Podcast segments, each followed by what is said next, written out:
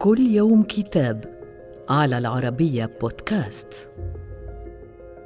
نتناول اليوم كتاب دون جوان يحكي عن نفسه للروائي والكاتب النمساوي بيتر هاندكه وترجمة المصري سمير جوريوس. في هذا الكتاب يروي دون جوان حكايته بضمير الغائب للراوي ثم يقوم هذا الراوي بسردها لنا نحن القراء.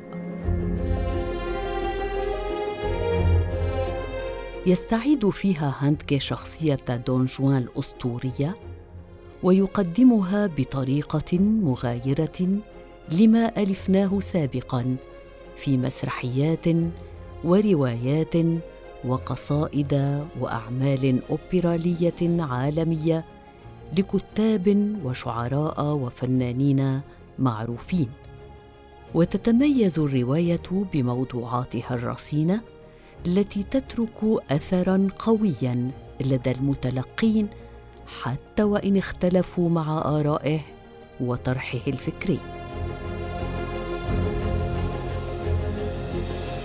صدرت الترجمة العربية للكتاب عن داري نشر سرد وممدوح عدوان وإلى اللقاء مع كتاب جديد.